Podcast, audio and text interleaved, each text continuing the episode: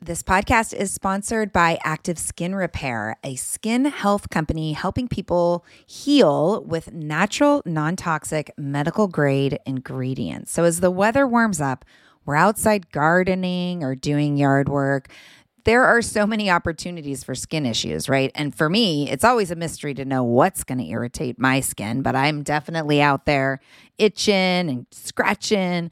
But the good news is active skin repair always seems to save the day. Active skin repair can be used to treat a wide range of skin issues, including cuts, scrapes, burns, sunburns, rashes, and other types of skin damage.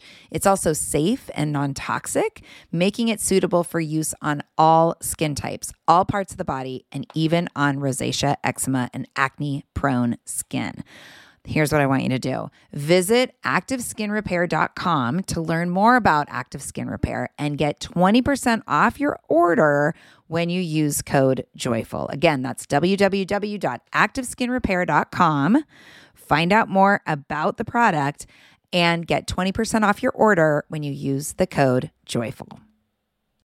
If this book had said nothing but the word repair, it would be a great book. Repair, repair, repair, repair, because you can always start again. You can always begin again, knowing the direction you want to take. It's kind of like a sailboat for those of you who sail. You know, when you're going toward the wind, go a little bit to the left, then you come through the wind, you go a little bit to the right, then you go through the wind a little bit to the left. You don't say, I've got right into the wind. No, it never works like that. You got to go back and forth and back and forth. Hey, friends. Happy New Year. Happy 2020. Oh my gosh, it is wild to be coming to you now in these first few days of a new year, a new decade. Welcome to the Joyful Courage podcast. I'm so happy that you're here. I'm Casey, your host, parent coach, positive discipline trainer, and mom of two teenagers on the path of self discovery and self growth as I navigate all there is to navigate on the parenting journey right alongside of you. I'm stoked that you're here. I'm so excited for this show. Oh my gosh. Dan Siegel and Tina Bryson together with me on the podcast today. I know, I'm dying. It was so amazing. I felt like I had a seat at the big kids table. They're talking about their new book. You're going to hear all about it. And here I want to let you know something new. So, you know that I have a Patreon community, a group of parents that pay $5 a month to be a part of a private community where I do Facebook Lives every Monday, answering questions that come up in the group or bantering back and forth with anyone who is watching the live at the time that it's being recorded. I'm also adding in a Wednesday edition to the Patreon community where we are going to discuss the podcast. So it's going to be a review of the podcast that came out that week. And patrons get to ask questions, dig deeper with me. I'm super excited to start that. So if you're interested in just upping the connection that you have with me and with the podcast, head on over to patreon.com slash joyful courage. That's P-A-T-R-E-O-N dot com slash joyful courage and choose in to the $5 membership and you'll get that extra weekly together time with me on Mondays and Wednesdays in the group. It's pretty awesome. I'm super stoked that you're here. I can't wait to share this show with you. Please let me know what you think. I really appreciate the emails and messages that you send. And especially, I appreciate the reviews that you leave on Apple Podcasts. The most recent review came in in December from Queen of Spirit. Queen of Spirit wrote, I absolutely love how real Casey is and the variety of topics that she covers for parents. Really appreciate her energy and spirit. Five stars. So it makes a huge difference when you leave a review. It lets other people who are looking for podcasts know that you love this one, and there's a much better likelihood that they will check it out. So just go on over to Apple Podcasts. You can go right into your podcast app find my show and scroll all the way to the bottom, there should be a little purple link that says write a review. So, yay, yay, yay, yay. Without further ado or conversation, I give you my interview with Dr. Dan Siegel and Dr. Tina Bryson. Welcome back, listeners. I am so glad to have you, and I'm super excited to let you know that I have two guests on today, and they are both your some of your favorite past episodes. They were the guests for those shows. Dr. Dan Siegel is here. Dan is an internationally acclaimed author, award-winning educator, and child psychiatrist. He is currently a clinical professor of psychiatry at the UCLA School of Medicine, where he also serves as a co investigator at the Center for Culture, Brain, and Development and co director of the Mindful Awareness Research Center.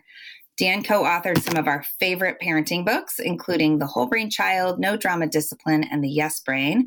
With the other guests joining us today, he also wrote Brainstorm, the Bible for parents of teens, Parenting from the Inside Out, and Aware, which came out the summer of 2018, and he came on to discuss that book with me.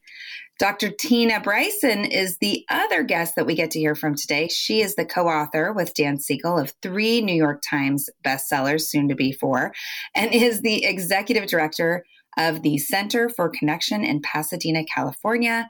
Tina is also a pediatric and adolescent psychotherapist. She keynotes conferences and conducts workshops for parents, educators, and clinicians all over the world. There is so much more I could add to the bios of both of these guests. I could truly go on and on.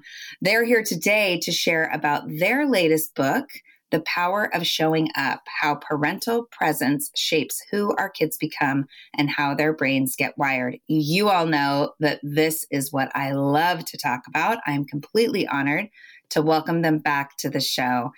Dan and Tina, hello. Welcome back to the podcast. Hi. So glad to be uh, here.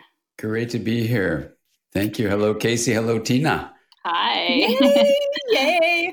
Can you talk a little bit about what brought you to write this particular book and how it's different from what we've already seen from the two of you?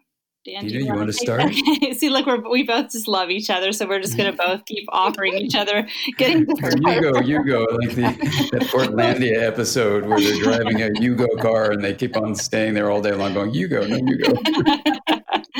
Well, you know, I think this book always needed to be written. And I, you know, I, I was telling someone yesterday, I think this book has been burning to be written for a long time. And I had to write it and I had to write it with Dan. Um, and I think a big piece of this is, you know, I think Dan and I would both say, and Dan, correct me if I'm wrong, that it's it would be really rare regardless of who our audience is for us to not talk about the main point of this book. So when wherever Dan and I go, whoever is in our audience, we always at some point typically will talk about the power of presence and the the power of um, relationships and and helping people um, build secure attachment in whatever their relationships are. And actually, just a, a funny kind of little anecdote is that you know, this idea that one of the best ways for us to predict how well a kid turns out is by looking at this research from decades and decades and across many cultures that says that the way a parent shows up and, and whether the, the degree to which they provide um, secure attachment relationships, that this is a huge predictor for how well kids turn out on many things that we measure them on. And what's exciting about that is there's a lot of hope in that message. It's something that we can change regardless of whether or not we had that kind of attachment growing up or um, regardless of where we are now and in, in the way that we raise kids. And so Dan and I sort of always would talk about that. And at the end of Whole Brain Child, which is the book we're most known for and that is we're so honored that it's so well loved, at the end of that book, um, we had this really long conclusion and a big chunk of it was talking about the main idea from the power of showing up, saying that really one of the most important things we can do is to provide the four S's and to be present and, and build secure attachment. And our editors said, This is so powerful and it's distracting from all the other super important good stuff in this book. Let's pull it out and maybe that's a future book. So from the hmm. very beginning, it's sort of this book that's been brewing, and uh, so that's one of the things I'm so excited about. Is it's like it's now getting ready to be, you know, it's ready to be born now. I love that, and it really speaks to the. I mean, there's so much scaffolding that happens in parenting, and I know as a parent coach myself, you know, it would be great if all we, if, if the only thing parents needed were like tools and strategies. that would be amazing, you know, because I can offer tools and strategies, but then you get in the real life situations, the real life challenges, the grocery store with the melting down um, toddler, or you know, the slamming of the the teenage door after a not so great conversation about curfew or homework, and those tools fly out the window, right? Or they become this kind of robotic regurgitation that doesn't really have meaning. So you talked about attachment, Tina, and the book starts off with some information about attachment. And as I was telling you before I hit record, my introduction to attachment was that, you know, one of the my favorite book the first two years was the baby book by Dr. Sears. And he talks about attachment parenting. And it's about, you know, I, I mean, as I think back, it was like, okay, I'm going to hold them close and nurse on demand and just meet their needs as they come up. So, you know, that's really what I thought attachment was all about. But there's this whole other expansive realm of information, which is attachment science and attachment theory. What is that about? When you say that, when you throw that out, what do what do parents need to understand about attachment? Well, Casey, it's a really interesting question. And first of all, I just want to say, uh, Tina, what you just said was just so beautiful. And, you know, it's such a fun and wonderful honor to do these books together. Uh, I was just teaching uh, in Texas and in Houston, actually.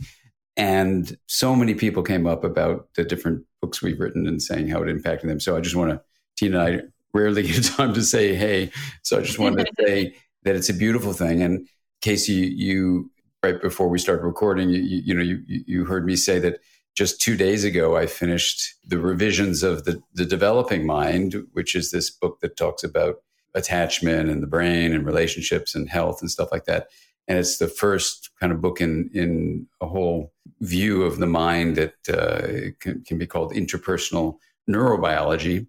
And this was now the third edition uh, with thousands, literally thousands of references. So when you look at attachment, it's important to say that you know words we use are, are words we use, and so people can use words however they want. When Tina and I are using the word attachment, it draws on the science of attachment, uh, which is a field of study that carefully looks at across cultures, like Tina beautifully mentioned.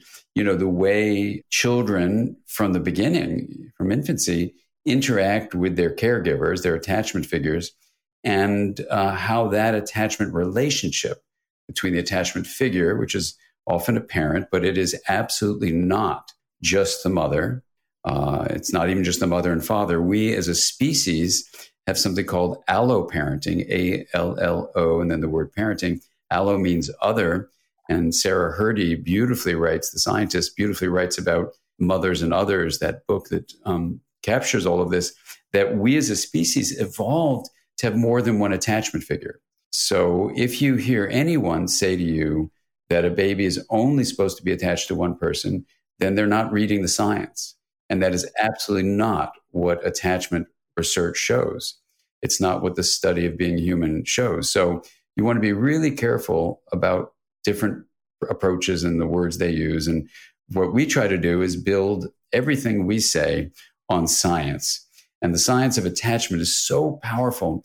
And one of the things that it says is that no matter what happened to you as a parent, how you come to make sense of what happened to you allows you to be present. So, literally, in our terms, you can show up in so many ways. You can show up emotionally, where you're present with your feelings. You can show up with awareness, so you can really be there to take in whatever your child is uh, going through. You can focus your attention with something called attunement, where you focus on the inner life of the child, not just the physical world of the child. And that the child will have a relationship with you and other attachment figures, not just you, that will allow them to learn things like who they are, the importance of relationships, their ability to regulate their own emotional states, their way of realizing that their feelings can be, as Fred Rogers beautifully says, you know, mentionable and then therefore manageable. That's all about secure attachment. And, you know, what we do is draw on all this science. And having just finished the Developing Mind third edition, I can tell you there's a ton, ton, ton of science out there. But when you get familiar with it, you can actually synthesize it in a way and then communicate it, which is what Tina and I try to do in a way that's really helpful. So the reason we wrote The Power of Showing Up was because parents really need to know the science and learn how to apply the science in their day to day parenting so that in terms of attachment, they can have the basics of what they need of making sense of their own past, you know, and then showing up, which basically means being present so that whatever their child is presenting to them at whatever age, whether it's they're one or 11, or, you know, I've got a 25 year old and 30 year old, you know, and I just hung out last night with my 30 year old. And it's about relationships in general. You know, how do you be present for what's being said? You know your own expectations or reactions, but then you move yourself toward a more receptive place. And it's really where love comes from, you know, and it's love expressed in the kind of interactions where a child feels felt, feels understood. You know, we, we bring it into these four S's. And ultimately, what they mean is that you, a child feels really comfortable in her skin, that she has an internal compass so that she has resilience, um, can be both humble and have a lot of you know what you call chutzpah or you know have a lot of feeling like you know i can i can take this on. I i can mm-hmm. feel what's going on inside of me.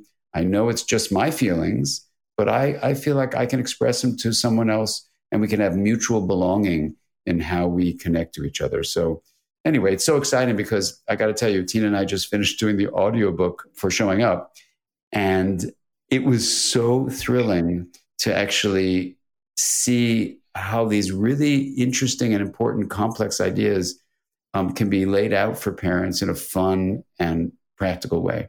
Yeah.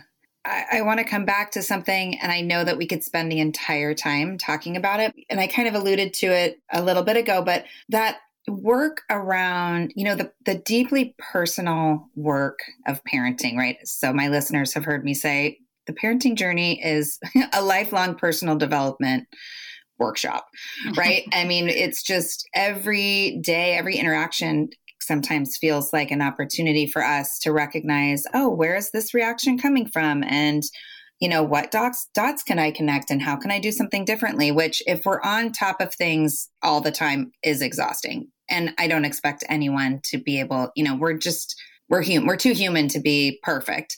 Um, but what you said around how we come it's not about what happened to us but how we come to make sense of what happened to us as a child.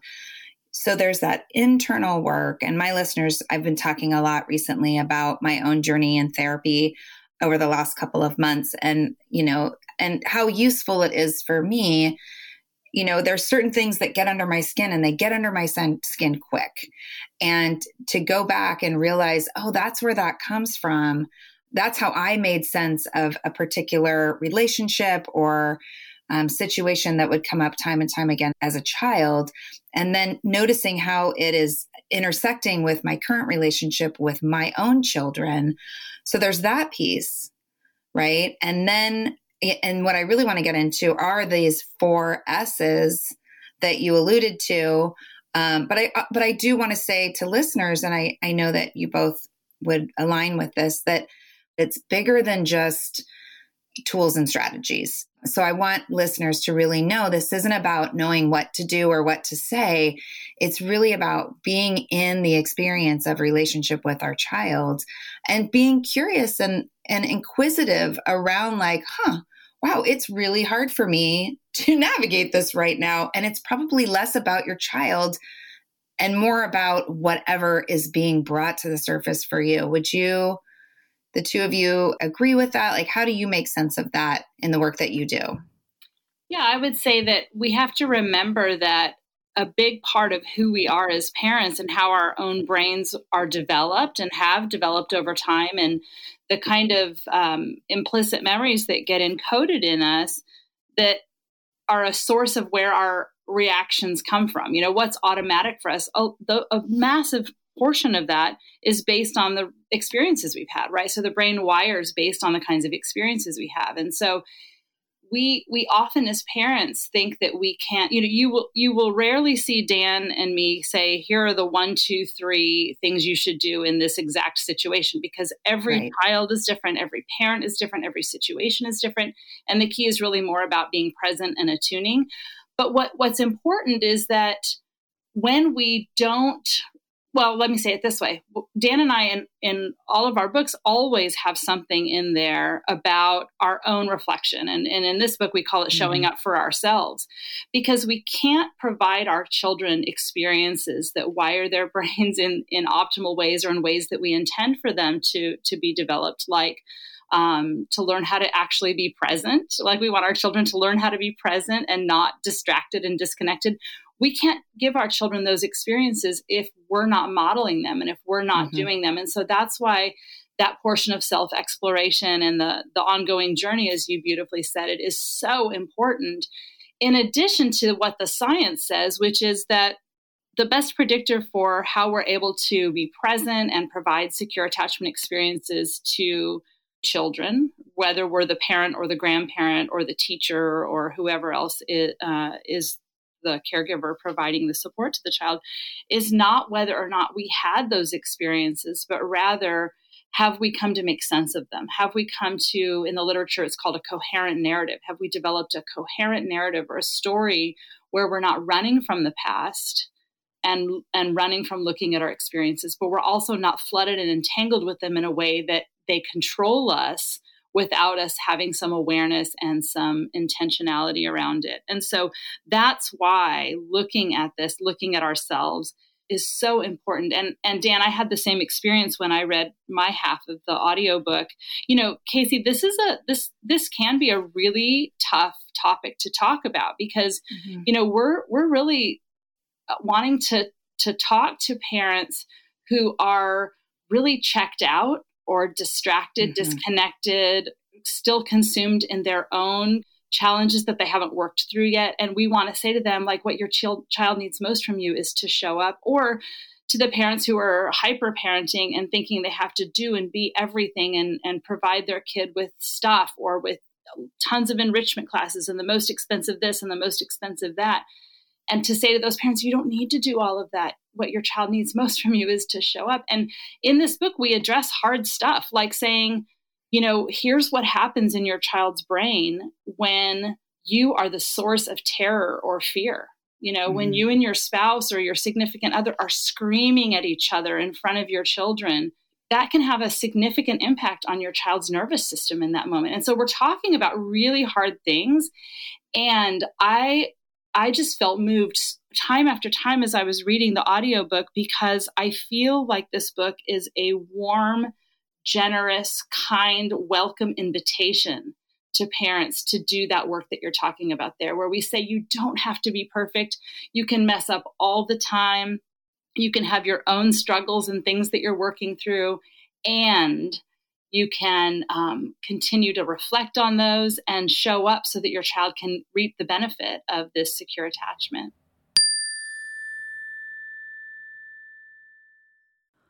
Warmer, sunnier days are calling. Thank God. Spring into summer is my favorite time of year. After turning 50 last September, I've been really working on my physical health and well being and can honestly say that I am feeling better in my body than I have felt in a very long time. Yes, credit goes to movement and working out, but even more credit goes to how I'm feeding my body. That's why I love Factor. I fuel up with Factor's no prep, no mess meals 35 different meal choices and more than 60 add ons to choose from every week, I always have a new flavor to explore. It's amazing. You can crush your wellness goals this May, keep time in the kitchen to a minimum, and enjoy effortless support for the lifestyle you want to be living with dietitian approved meals and ingredients you can trust from Factor. Head over to factormeals.com slash joyful50 and use the code joyful50 to get 50% off your first first box plus 20% off your next month. That's code joyful50 at factormeals.com slash joyful50. Again, that's 50% off your first box plus 20% off your next month while your subscription is active. Yes, yes, yes. Join me. Join me in the health revolution and feel really good this summer. Hey, friends, as a podcast listener myself, I always get so excited to share when I find a new show that I think is super useful. So, today I want to tell you about Understood Explains. This is a podcast that tackles one important topic per season. And this season is all about navigating individualized education plans and is hosted by teacher and special education expert Juliana Urtubey. Getting the support our kids need in school can feel tricky, and we aren't always sure what it is that they need. When I listened to the episode titled, Does My Child Need an IEP? it offered up so much useful information that I could really see supporting parents who are in this consideration. The host is so knowledgeable and really breaks down the content in a way that helps listener go from completely overwhelmed to actually starting to feel empowered. Other episodes in the series highlight the difference between IEPs and 504 plans, as well as a whole episode that busts common myths about special education. To listen to Understood Explains, search for Understood Explains wherever you listen to podcasts. That's Understood Explains. So check it out. You won't be sorry. Mm, beautifully spoken. Thank you, Tina. I'm yeah. so excited to get my hands on this book. no, it's so beautiful. And uh, Casey, just to build on what Tina, you're magnificently articulating is, you know, I mean, I think part of the challenge of uh, both being a parent and also, you know, uh, being someone who writes books to really communicate directly with parents is, you know, the idea that either way, as a parent or a writer for parents, you would have a notion of like what should be or the right way to do things or stuff like this. So, both as parents, Tina and I really try to take on what I'm about to say, and also as as writers for parents, we want to really recognize that while we're trying to summarize the science that points us in a certain direction, let's say like mm-hmm. attunement or any of the S's, you know, like seeing your child, you know, sensing their inner world is what that is, soothing your child, feeling their distress, having the presence to be able to help them feel soothed and, and, and to get calm and teach them ultimately the skill of internally regulating that distress. And safe, where you both protect them from harm, but also, as Tina's pointing out, moments when there might be things happening from you or from you and your spouse or something that you're doing where you create terror in your child that is incredibly disruptive to a child's sense of security, the fourth S. So there's being seen, there's being soothed, there's safe, and then those build into security. The issue is that life is, you know, as Ed Tronick would call it, messy. Relationships are often not attuned. You're often not seeing someone. You're not soothing them. Sometimes you do do things that terrify them. So the key is not that we outline, let's say, the first three S's and say, hey, be the ideal parent and do this all the time. What we're saying is the science is really clear. These three S's, and maybe even another one we talk about throughout, which is making sense of the world. You know, this way, it's called epistemic trust, this way that you come to understand the nature of reality through these interactions with your parents, your attachment figures, is embedded in being seen and embedded in being soothed and being safe. And then you develop this overall model of security. But the issue is the messiness, the disconnection, the inevitable ruptures. That's a part of life. The fact that there are ruptures doesn't mean you're doing it wrong. It means you're human. And so the challenge that Tina and I always have when we write any of these books and it's certainly true in the true in the power of showing up as well, is we say, well, okay, how can we give, just as you said, Tina, this kind, loving invitation to say, hey, let, we're in this together. So here's how we flub up as parents. And, you know, let's look at what a kind of a pathway we would want to set out for being seen, soothed, and safe, how that is, knowing that there's always the messiness of disruptions and disconnections. And in fact, that just means you're human. And it's the repair is the word that's used for it scientifically. Mm-hmm. You can call it reconnection or realignment or kind of establishing the being seen of your child, being soothed of your child, being safe of your child, so that instead of you beating up on yourself and saying, "Oh, I'm a terrible parent. I I read Tina and Dan said do this and I didn't do it. Oh, I'm just horrible." I mean, you can beat up on yourself if you want, but you don't need to do that because all it means and all we're trying to say in these books and showing up as just one you know summary of all this stuff, what we're trying to say is look, ruptures to connection along these S's happen all the time. Having the view of the S's is really, really, really crucial because then what allows you to sense is when those ruptures have happened. Because if this book had said nothing but the word repair, it would be a great book. repair, repair, repair, repair. Because you can always start again, you can always begin again knowing the direction you want to take. It's kind of like a sailboat for those of you who sail. You know, when you're going toward the wind, go a little bit to the left, then mm-hmm. you come through the wind, you go a little bit to the right, then you go through the wind a little bit to the left. You don't say, I've go right into the wind. No, it never works like that. You got to go back and forth and back and forth. You know, and that way of constantly course correcting is what these repairs are about. So we always take a deep breath when we write these books and say, how do we communicate this in a supportive, loving, invitational way, just like Tina's saying, so that instead of it feeling like a listing of judgmental ways you should be if you fail this with the word fail. I'm saying it because we that's not a word you need to have, but people will get, oh, I failed, I failed, I failed. No, no, no, no, no, no, you didn't. You're right. aware that something is not happening in the way it could. And you now can repair that moment and reconnect because now you have a guideline for the direction you want to sail your boat. And you're going to go through the wind of ruptures as you go a little left, a little right. And that's what it means to be human. And you can be kind to yourself, you know. That's both the challenge of writing a book that says, hey, here's what the science says. And also right. the opportunity is for us to be able to articulate in a way where, you know, it's really as supportive and embracing of these ruptures and the importance of repair, because that's actually where kids learn resilience because mm-hmm. they say, mm-hmm. oh, yeah, I wasn't seen then and there was a repair. I wasn't soothed. Oh, then there was a repair. Or I even felt scared and there was a repair. So I'm not saying you have to create intentional ruptures in those things because they're going to happen anyway. But just no re- remember, we're all human and repair actually builds resilience. I, I love that. What's great about what you just said there, Dan, too, is that you know, not only does it build resilience, but it also widens a child's window of tolerance for having mm-hmm. conflict in other relationships. So it's like, okay, yeah, there's conflict in, in relationships, and I survived it. It was okay on the other end. You know, it uh, we made things better, and maybe we understand each other more. There's even more connection or more intimacy.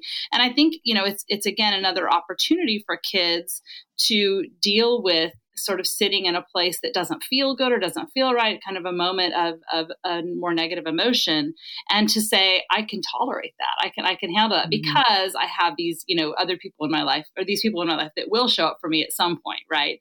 And that's what I love about this too, is that, you know, while it's not, you know, the book is not, and the approach and the science does not lead us to a place where we have a, a very specific point one, A, B, and C. You know, then you move to point two roadmap that's very specific and formulaic.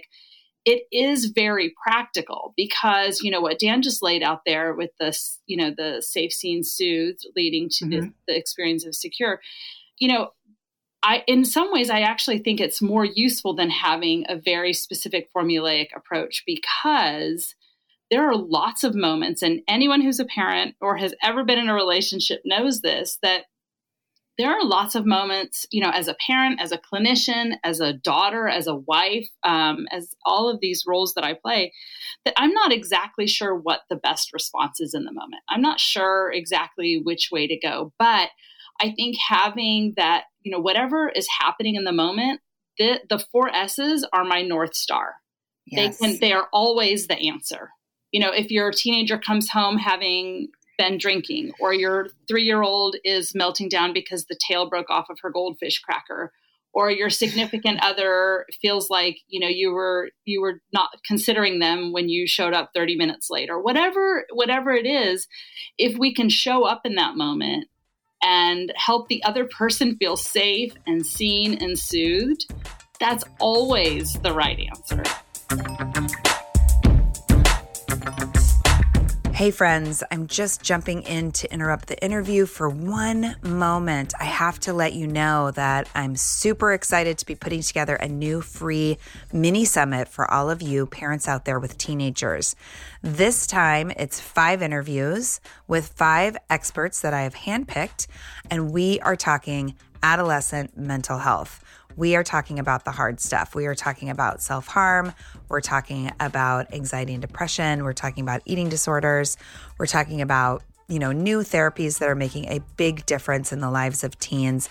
I am so excited to welcome my guests, and I'm so excited to share the conversations with you. Again, this is a free mini summit, and you can sign up right now by going to joyfulcourage.com backslash MH Mini Summit joyfulcourage.com slash MH mini summit, all one word. You just need to leave your name and your email, and then you're registered. Yeah, super easy. The summit is the first full week of February. And um, yeah, it's going to be amazing. So I really want you to check it out. Joyfulcourage.com slash MH mini summit. All right, back to the interview. I love that, Tina. It gives us, I like to think of it as an anchor, right? It gives us an anchor. And that, again, it comes back to not having a script necessarily, but having a place to drop into. And the, the freedom, like I just, as I, even as I said, dropping in, I kind of dropped my body down. But then what I really recognize is there's so much freedom and expansiveness when I think about, okay, safe, seen, soothed all right, what could that look like in this moment? I also want to go back to the repair conversation just really shortly and say that tina i think you mentioned like what we want to um, nurture in our kids we get to model for them and i think that when we talk about when we have conversations about repair and and the courage to be imperfect as we'd say in positive discipline there is an opportunity to model personal responsibility, right? It's our kids' opportunity to say, okay, look, my grown-ups who I know love me, but they're human, you know, you make a mistake. And then even though it's uncomfortable, even though there's whatever going on, we're going to come and own it and make it right and reconnect. And I think that's a lovely opportunity to model as well. But back to the S's, because I really want to, I want to know what do they look like in action, right? Safe, seen, soothed what do you lay out in the book as far as what these S's look like in action, even considering, like, okay, well, the first thing it looks like is the parent is regulated and recognizing that there's an opportunity in front of them, right? So, from that place, what might it look like? Well, let me tell a quick story about like a five year old kid, and then I'll tell a quick story about a teenager so we can sort Perfect. of see what this looks like. So, you know, I think one thing that's important to keep in mind is that this idea of showing up in the moment, being present, and helping your child feel safe, seen, and soothed so that over time, their brain securely knows that if they have a need, someone will see it and show up for them. And then over time, then they are able to do that for themselves, help themselves be safe, seen, and soothed, and expect that their friends and their future partners will do that for them too. You know, that's that's sort of the arc of what we're talking about here.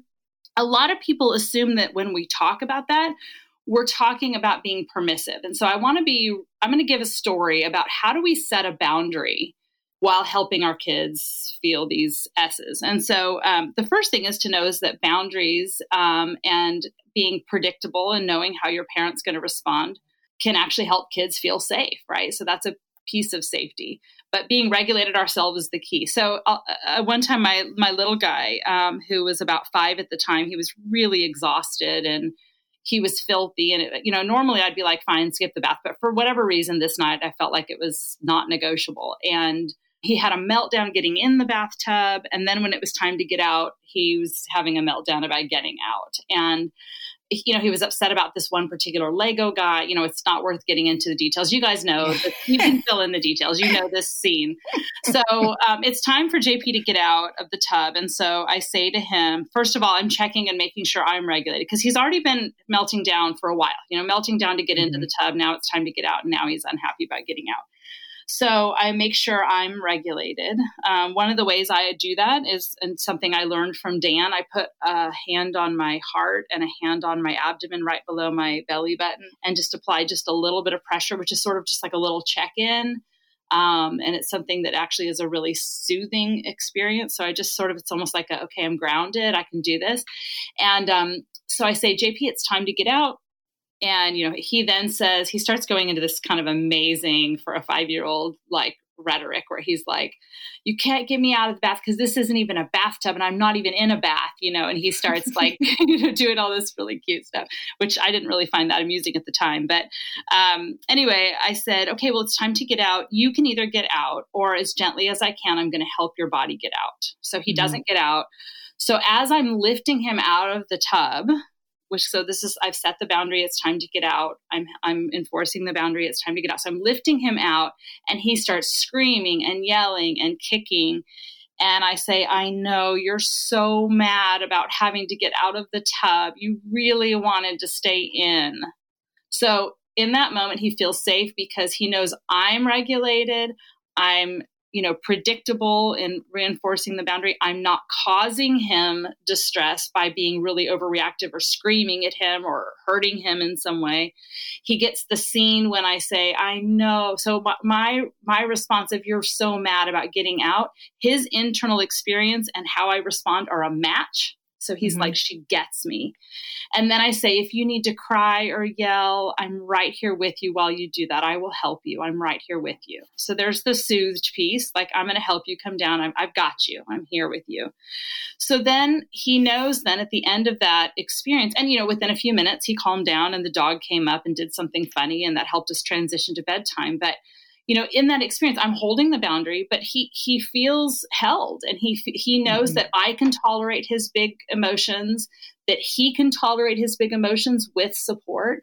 And so then over time his brain gets practice going from that dysregulated state back into a state of regulation because i showed up in that moment with presence. Now i can tell you lots of stories when i didn't do the 4s as well but those are probably less helpful. They're more humorous but less helpful and then I'll just really quickly tell about an adolescent, um, and it's it's a story from a, a, clinical my clinical practice. So of course I'll change some uh, details to protect privacy. And by the way, anytime Dan and I tell stories about our kids, it's because we have permission to tell them. We're always respectful of that. Um, so anyway, I was working with a, a family where um, the mom was a massive yeller. She just had a massive um, fear response when her children um, did things that she was worried that would lead to negative consequences, and so, whether that was getting a bad grade or doing something more dangerous. So she she called me and she said, "My son came home drunk last night. He was an adolescent, and she said." Um, uh, he was throwing up, and so I knew it wasn't a good time to talk to him. He's still sleeping this morning, and I need to talk to you before I interact with him because I'm going to flip my. I know I'm going to do more harm. Mm-hmm. So we sort of talked through, you know, first of all, getting in touch with how afraid she felt you know and she her her brother had been an alcoholic and so she had a lot of fears around this. And so we sort of first said this is let's let's be present to this moment with your child in this circumstance and not bring all of that sort of shark music into the moment as best we can.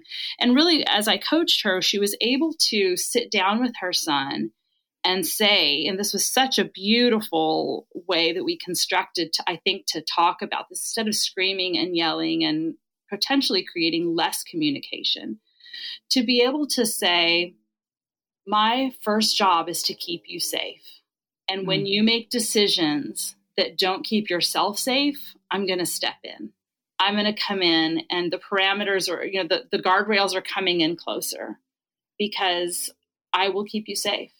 And I understand why you may have you know, experimented with drinking last night, but I'd love to hear more about what the appeal was for you. And they were able to have this collaborative conversation where she was able to get to safe seen and then you know, the soothed piece was uh, more just sort of the night before and that morning. How are you feeling? Are you feeling okay? Would you know, let's get you some hydration. You know, just providing some of those physical needs at that time. But I think that idea of, and then of course at the end of the conversation, then we all together talked about what those parameters would be and what how are we going to be problem solvers going forward to make sure he's safe and and um, and that there's some accountability in place as well. Again it's not permissive but it's mm-hmm. about helping the child know at the end of the day that if something goes wrong if they are in distress if they have a need we will see it and we will show up for them. Flawed not perfect but ultimately that's what our aim is.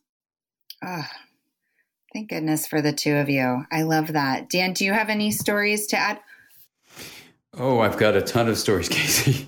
I just want to sit with those two beautiful stories Tina said. Um, just exquisite. But I think the story to say, to build on Tina's beautiful stories, is the internal state that we have as a parent. Let's just use these two examples where you are at with your own inner world. And if you want to call that your mind or awareness or whatever you want to call it, when we use the term showing up, we mean it on a number of different layers that we talk about in the book. And this layer that I'm referring to now is the layer of how do you have the presence of mind to really not freak out, let's say, in terms of the last example, you know, when you get this message about your adolescent being drunk and you had a drunk brother, you know, how do you actually stay in this field of awareness that allows you to literally show up yourself for the experience so you're not back in the memories of your brother being drunk and and and and, and almost losing his life or mm-hmm. the way he threatened other people or all the things that addiction can create so instead of getting lost in those recolle- excuse me, those recollections, you are now in this position of saying, thank you, memory. Yes, those are all real. I've taken the time to make sense of how my addicted brother affected the family, affected me, affected my development, affected my attitude towards alcohol. All these layers. Thank you, thank you. I'm glad I took the time. So that's the mm-hmm. making sense, showing up process internally. And now you take that presence of mind. And if you want to think about it uh, in this story, just to think about uh, a way of understanding it, you know, if someone's shown up for their own past experiences to reflect on them and make sense of them, then what happens if you picture it like a, a container of water? If you haven't made sense of your past, your container of consciousness, if you will, is like the size, let's say, of a thimble, or let's make it an espresso cup size. When a challenge in your parenting or anything else in life comes up, think of it like a, a tablespoon of salt.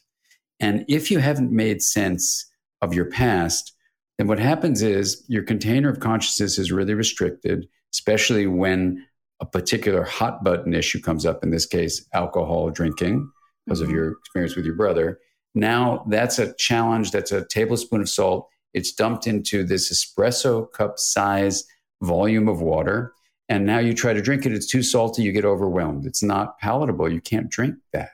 Mm-hmm. But imagine if you took time to say, let me understand these S's. How did I have the experience in my own childhood of being seen, of being soothed, of being safe, of making sense when I was a kid and making sense of it now so I can move, even if I had insecurity from my childhood, I can move beyond these unresolved traumas and losses or beyond this leftover garbage, you can call it, this leftover stuff. You know, mm. so now I've made my container of consciousness go from espresso cup size to 100 gallons. And now, whether I'm doing, you know, journal writing or doing the wheel of awareness and expanding the hub of the wheel. We could talk about that, or you know, going to therapy or whatever the mechanism is to build that container of consciousness. I've now done it so that now I get the phone call. You know, my adolescent is drunk. Now that's the tablespoon of salt.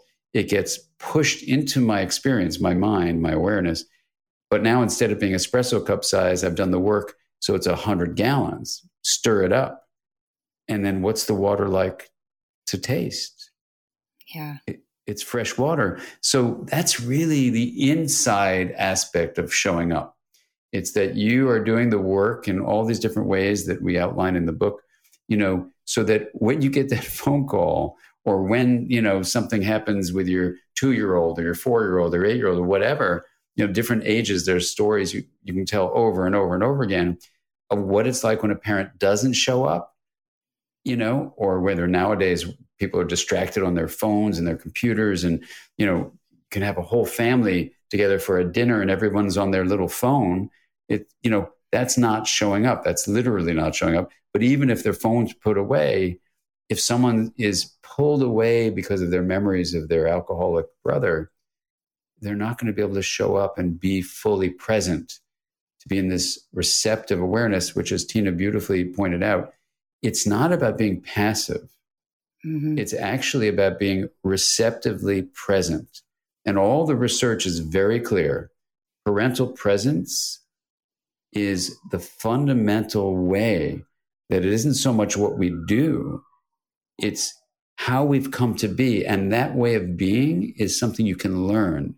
And that's why we write these books because it's not just like, oh, are you this kind of person or not? No, if you are, good for you. If you're not, too bad. No, it's you can actually learn to be present.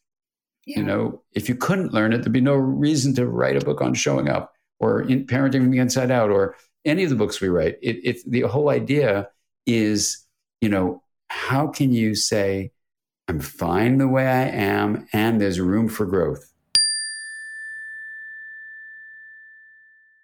If you're a parent, I invite you to join us at the Mindful Mama podcast, where it's all about becoming a less irritable, more joyful parent. With sometimes hilarious and always thought provoking experts and friends, at Mindful Mama, we know that you cannot give what you do not have. And when you have calm and peace within, then you can give it to your children. I'm Hunter Clark Fields, and I can't wait to see you there. Listen in to the Mindful Mama podcast.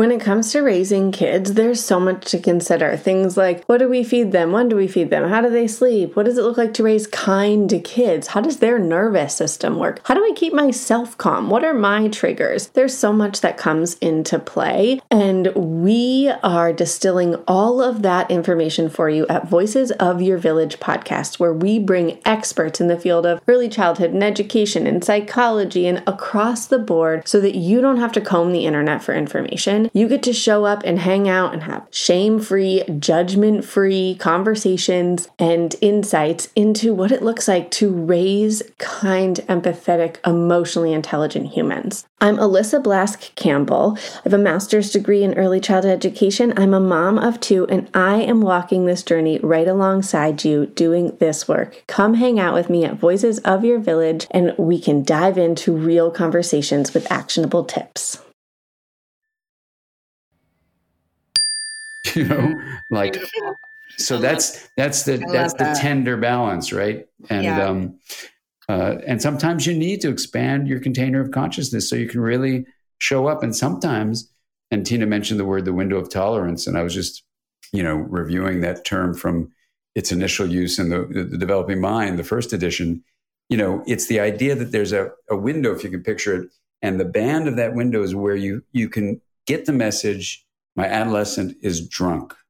Mm-hmm. And you stay integrated, is the way we would say it. You stay flexible and open and receptive. That's what showing up is. You stay in that window. And if you move outside of the window, it's going to go either to chaos on the one hand, you're flipping out, you're screaming, you're shouting, or rigidity, you shut down and you get really, really like that, you know? Mm-hmm. And whether you're in chaos or rigidity, you're now out of the window. So what what the showing up book tries to do is, as Tina beautifully said, you want to widen that window, especially for issues that are particularly vulnerable for you, like addiction, let's say in this particular yeah. story. And as you widen that window, bef- before you did it, it was so narrow, you flipped out into chaos or rigidity. You were no longer showing up in chaos, no longer showing up in rigidity. You're now reactive rather than receptive. And all we're saying is that being receptive lets you parent well and role model for your child that even if things get really tough, whatever the salt is of life, mm-hmm. your container is so widened that you can take it and stay with fresh water and drink that water. That's beautiful. And it's so powerful. one of the ways that we do that is by doing that reflection piece and by by looking at the kinds of things that have contributed to who we are and the kinds of reactions we have so that they mm-hmm. don't sort of hold us hostage right? And so the one of the ways we we widen that if for ourselves is by doing that making sense process which is you know why we offer it in the book. And you know, I think one of the, for me personally, when I started learning about this and was able to kind of reflect on the experiences I had had and the kinds of attachment experiences I had with both of my parents and my grandparents and, you know, other people in my lives, my, even my significant uh, romantic relationships and best friends, that what came to be for me, and, you know, actually a really funny story is when I learned about the adult attachment interview from Dan which um, is sort of the gold standard for how we might um, assess um, adult attachment patterns um, is that you know there are these questions that we we ask to learn about sort of the the mental models or expectations about relationships. And so i dan i don't know if i've ever told you this but i i had a family dinner you know with my dad and his parents and and my sister and i started sort of floating some of those questions out there you know as part of the, the family conversation.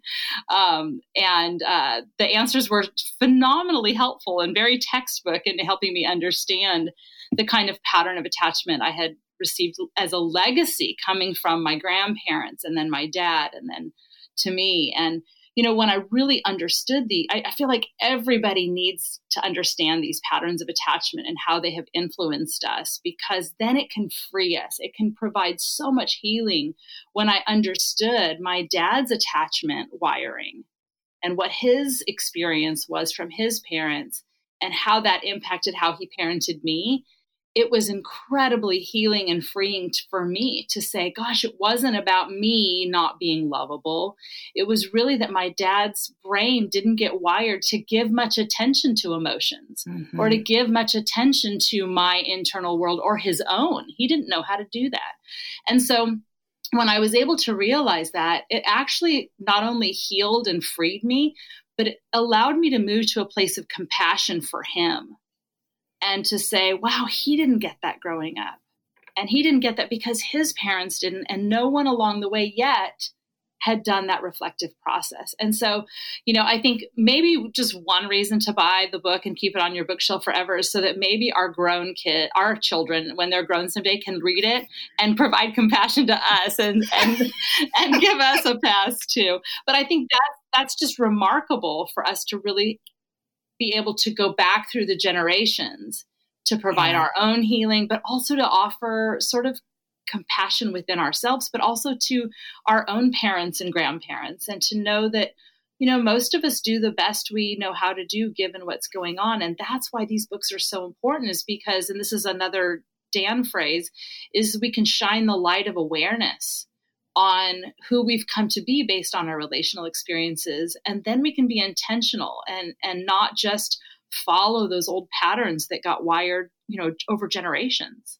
I love that. I have my own short story a family trip with extended family this last summer where i normally slide into my 17 year old defensive self as things come up in conversation with this particular part of my family and i made an intention at the beginning of the week that i would be my my fully conscious 45 year old self and see what happened. And i had the best time. And i even was able to kind of notice an, as an observer the places where i might have my 17 year old self could have gotten very tied up in a particular comment or a particular look. And it was as if I provided myself some space to see it all happening in front of me and to show up different. So I am all for the personal development work. And my listeners know that I am like, woohoo, let's do it. Figure yourself out. And there is no like final destination there. Like you said, Dan, there's that container of consciousness. There isn't like, okay, and so once you get to the swimming pool size, you're good, you know, that it's really this beautiful ongoing opportunity that we have to continue to grow and develop and elevate and expand. And I'm just so, so, so grateful for the work that the two of you are doing. I love your books. I know my listeners. I talk about you both tons. Listeners, don't forget that I have two interviews with Tina. I'll put them in the show notes that you can go back to and listen to. And Dan, you and I had that great conversation about your book, Aware, where you did talk about that espresso size cup and the big container and the salt and and it just reminded me as you were saying that of how how juicy that conversation that you and I had was. So listeners know that you can get to those interviews in the show notes. I'll put the links in the show notes. Is there anything else that the two of you would like? Any little pearls of wisdom beyond the amazing last hour that we had that you'd like to leave listeners with before we say goodbye? I'd like to just remind all of us that this science is full of hope. And that when we mm. begin to reflect on some of this stuff, sometimes it's a little heavy and sometimes it can be, you know, painful. And I, I you know, the there are several paths of hope that this research leads us to. One is we can absolutely change what our past relational wiring has led us to. That that when we begin to reflect and make sense of it, we can begin to change how we are able to show up in the moment with our kids. So that's one path of hope. A second path of hope is when we start to do that, when we start making changes to be more present, to not terrify our children, but instead calm ourselves and help them feel safe and help use empathy to help them feel know that we understand them and that we're there to help them calm down that when we start doing those kinds of things our children start responding to that and it starts changing the experiences they have that are wiring their brains as well. And so you know that's that's a lot of hope. And i think the last thing i'd like to say and then dan i'd love to hear your last you know thoughts because i always lo- just would sit and listen to you talk all the time uh, is that you know i think this it, this idea is simple that really all really what our kids need most from us is to be present but it's not always easy to do. And i think one of the most important things we also need to keep in mind is that we need to have people who show up for us. You know dan talked about allo parenting and in our society we're often pretty isolated in this parenting world. And so if we're going to show up for our kids, we need to make sure we have people in our lives that are helping us feel safe, seen, and soothed and secure. And so we've got to have people around us that show up for us so that we have the capacity to do it for our kids. Mm, thanks, Tina. Yeah, that's beautiful. I uh, first of all, I love uh, listening to you, Tina, too. So this it's a mutual fan club. Um, and Casey, thank you for giving us this opportunity to to be with you here. And um, I guess the um, think the, the, the final kind of words I would say for this conversation would be about kind of two two things. One, you know, is the notion that with showing up, um, the idea is that as we've tried to say today and also in the book, you know, it isn't about perfection; it's about mm-hmm. presence. You know, and and showing up is really about cultivating the art of being present, which isn't always about doing stuff, and it's not always about you know doing the right things or anything like that. It's dropping out of those shoulds and actually dropping into this place of awareness. Um, and we did talk about a lot last in our conversation, but the idea that you can just be present to show up and be ready for what's happening. The second thing that's very much related to that is the idea of identity. And this is a this is a hard one to talk about in general. I mean, I just this the last chapter of the developing mind. There's an entire chapter about it, um, about identity. But I'll just say this that we may have been getting messages in um, our modern culture that we all have been embedded in, and that these messages they may have been around for at least 2,500 years, so a long, long time. And then we're born into this world, into these bodies, into this life. And we get a message that there are categories that exist in the world like self and other or you know concepts like there's somebody in that body that you were born into that you were called casey or tina or dan. And those are understandable concepts from the categories that we actually construct. And then we have words like our names or even the word self you know? And so these words these linguistic symbols they become part of how culture shapes our experience of reality. So, for example, as a parent, you have all this evolutionarily, you know, created hardwiring as a parent to really want to protect your child and be certain of things and be certain mm-hmm. this child will grow well and you know be happy and you know however you define success you know you want them to be successful and really do well in life and all these things. Totally understandable to have some kind of drive for certainty but here's the thing about this whole business seeing the self as separate that there's a Casey in Casey's body that's only in the body, or maybe even only in the brain. Like people say, the mind is the same as the brain, and that's what all my you know academic books are about is challenging that 2,500 year old statement. You know that in fact it's not just a partial truth. That is, of course, the brain has a lot to do with what goes on in the mind. But if the self comes from the mind, it's important to realize that the mind and the self are not just in your brain; they're fully in your body so we're fully embodied, but we are also at the same time fully relational. So who Casey is, who Tina is, who Dan is, is our relationships with one another and with Earth.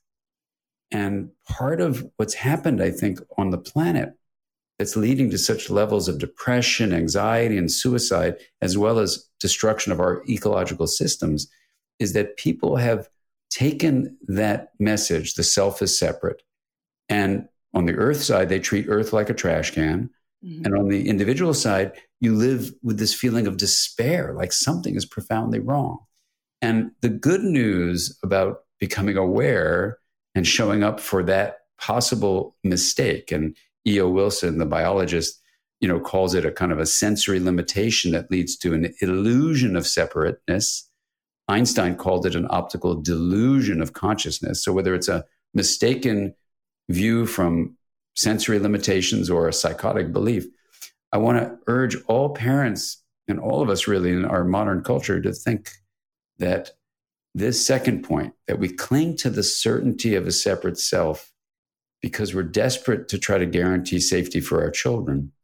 But that desperate clinging to what an artist on the Brooklyn Public Library writes as the flimsy fantasy of certainty is actually destroying our well being. And instead, what does that mean? It means we realize that uncertainty is what life is made of. And so learning to not just tolerate uncertainty, but actually welcome it lets us really fully show up. So we're not trying to filter everything through our expectations so we can be certain of the outcome. And the other thing that it does is it takes our identity and it says, okay, I do have an interior bodily aspect to who I am. That's a me or an I. Yet I also, at the same time, have a relational side to my identity, a we or an us. And one way we can say that is me plus we equals mwe, M W E. And what's been so interesting teaching this to kids and adolescents and even adults is mwe becomes a linguistic symbol that goes back to create a concept that who you are is both within and between, and a category that actually you are nature, you are your relationships. So with mwe, we get the opportunity to actually liberate ourselves from the false perception or the psychotic belief of separation. And together, we can bring more kindness, compassion, connection as we show up for each other and for Earth. That's beautiful.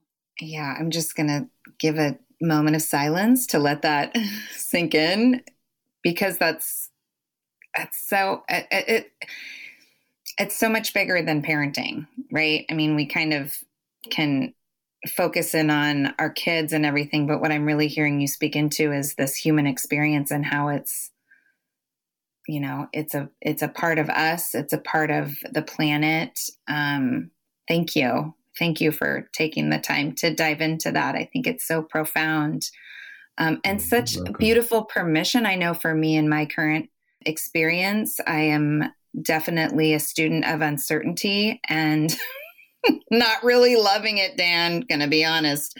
Um, but doing, yeah, yeah, but also recognizing when I give myself permission to just be with it, that it's actually really freeing. So Thank you. Well, you know, the synonym for uncertainty while it freaks everybody out initially, is actually possibility and freedom. Mm. You know, Beautiful. So, Uh, I mean, I could do a whole nother hour with the two of you, but I'm sure you have other things to do. Thank you so much for coming on. Please, when is the book coming out and where can listeners get it? January 7th, 2020. Um, they can order it at any online or a physical actual bookstore. Um, and uh, between now and when the book is released, the website, thepowerofshowingupbook.com, um, will provide uh, pre orders with a color copy of the refrigerator sheet of all the main points. mhm. Ooh, bonus. And you can um, see us in person at different places, either individually or collectively. And you can find that on Tina's website or my website. Uh, and so there's opportunities to actually dive into this journey together in person. Yeah, come Yay. come join us somewhere. We always love getting to visit with people and connect in person and do some face to face stuff. Yay, I'll make sure those links are in the show notes. I hope you're coming up to Seattle. I won't miss you if you do. Yeah, I'll Um, you there the uh, second weekend of Jan- January, or actually Tuesday, I think. Yeah. Okay, great. Yay. Well, thank you. Thank you. Thank you so much. Thank you, Kate. Thank you, Case. Thank you, Tina. Thank you, Dan. Oh my gosh, wasn't that so amazing? I feel so super honored and grateful that Dan Siegel and Tina Bryson made time to come and talk on my show. Now get out there and get your hands on their book. It's so amazing. They're so amazing. The work that they're putting out in the world just, I mean, it changes everything, right? It changes everything. And I'm just honored that I get to be in relationship with them. I'm honored that I get to be in relationship with you. Thank you so much for listening. Don't forget that the conversation is going to carry on tomorrow in the Patreon group. So if you are not already a $5 subscriber, once a month, paying five bucks towards the Joyful Courage podcast, then get on over to patreon.com slash joyful courage and sign up so that you can be a part of our discussion of this very podcast this very conversation tomorrow in our private group. Um, anybody else don't forget we've got community and conversation happening at the live and love with joyful courage facebook group and joyful courage for parents of teens. You can follow me on instagram at joyful underscore courage or just my business page on facebook joyful courage Thank you, everyone. Thank you, Tay, for all the work you do for me. Chris Mann at Podshaper, thanks for the way you make my show sound so good. Appreciating you. Thank you, Allison Tedford, for writing my show notes. I will see all of you next week for a brand new solo show. Until then, be well, be calm, take breaths, show yourself some self compassion. This work is not for the faint of heart. Bye.